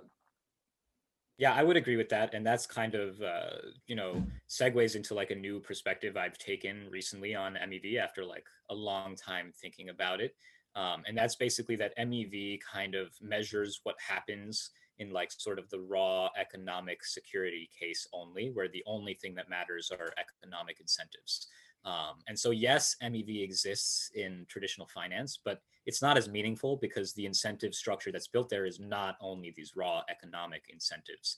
It includes all sorts of social and technical and political and like uh, legal and paperwork based and human based infrastructure processes that are outside the scope and that can't be modeled as easily, um, uh, like Charlie said. Uh, which make this so yes you can measure what happens in like this technical system we built on wall street if all laws break down and everyone's acting maximally maliciously. It's just that that's less meaningful than in the cryptocurrency case where where the goal is to build a system where we're like encouraging people to pursue their rationality and that's almost like enshrined as like you know acceptable no matter what. Phil you're uh, you're you're getting dangerously close to rationality is self-defeating right now my friend yeah i mean it relates to rationality as self-defeating in many ways but i think it cuts through rationality as self-defeating. So because rationality is like self-defeating this like simpler metric is like the only means of analysis that like matters. And kind of uh, you know like there's obviously a difference between bitcoin and algorand or other honest bft protocols inside an economic model in that like bitcoin is more robust in a wider range of rational actor rational incentive models where there are fewer honesty and more economic assumptions. That being said rationality is self-defeating. You can't perfectly model the world. And in many models bitcoin breaks down. For example if you have two equally sized bitcoin like blockchains the analysis says nothing about that. And that's like a perfectly valid future. Um, so yes it is self-defeating. But that being said even though it is self-defeating you know somehow the systems we're building we're trying to build things that are robust in more self-defeating worlds than not. Uh, and towards that end, kind of uh, looking at it through the lens of MEV is a useful tool to see like in which universes does it clearly break down versus not. Um, and because we're building these kind of economically secured systems, that's a very immediately meaningful and and like we just said, practical question. Oh my God, this panel did not disappoint on on everything we've covered, in particular that last question. Thank you guys, super insightful. David, I think you've got the last one. Yeah, it's it's very. I hope it's obvious to listeners as to why this is such a critical conversation, and I, I thank you guys for coming on and giving us your time, and also simply just being public servants or uh, yeah, public servants for public goods. Somebody has to fight this fight, and and so I, I'm just honored that that you guys are fighting this fight on behalf of, in my opinion, the whole entire globe. And so I, I kind of want to finish off with this question: When you hear the term MEV do you feel optimistic or pessimistic and why? And Phil, let's start with you. Ooh, uh, that's a hard one. Um, I don't know. I feel cautiously optimistic, uh, the same way I imagine I would if I was like observing like the early days of the internet. Uh, you know, I think we have an opportunity I think it's easily squandered. So it's very cautious. And I feel still a lot of existential anxiety about the way things will go in this space. Uh, and if mm-hmm. everyone who's looking back on this podcast in 10 years is like, this guy screwed up and he's the new Blythe Masters designing like terrible credit backed instruments, like F that guy. I'm sorry, you know, I did my best. Uh, George, like, honestly, I hope people. Oh, go ahead. Oh, I was going to say, hopefully, like they come back and listen to this podcast and they're like, guys, they weren't such bad guys. They gave it their best go. Georgios, feel, your MEV, are you are you I, optimistic I feel, or pessimistic? I feel very optimistic. I think that the better world of tomorrow, firstly, this is like very philosophical. The better world of tomorrow is built on optimism, and we need people to kind of risk working on hard problems like this because without these kinds of risk takers, um, we wouldn't be where we are as a species. And secondly, I think that MEV right now, like what I care about most fundamentally as an engineer, researcher, investor, is working with the smartest people in the industry. And I know that the hardest people, the hardest problems in the industry attract the smartest people in the industry. Charlie, MEV, optimistic or pessimistic? Optimistic um, for this reason. Um, the rationality is self-defeating argument or like the you know Gödel's incompleteness theorem for blockchains uh, argument to me is incredibly uh, intellectually attractive um, and something that I I've spent like an inordinate amount of time thinking about. Um, and you know this this this is the argument again that that for any set of quote unquote uh, rational crypto economic assumptions uh, you know we can come up with that there is a way to violate and defeat them Yet in practice, uh, if you go to coinmarketcap.com, how many blockchains currently uh, like exist and work, uh, and how many have been broken? Um, there's a ton that work in practice. Very few have been broken. I guess like Ether Classic had like a reorg attack, but like I don't know, it'd be kind of hard for me to think of another.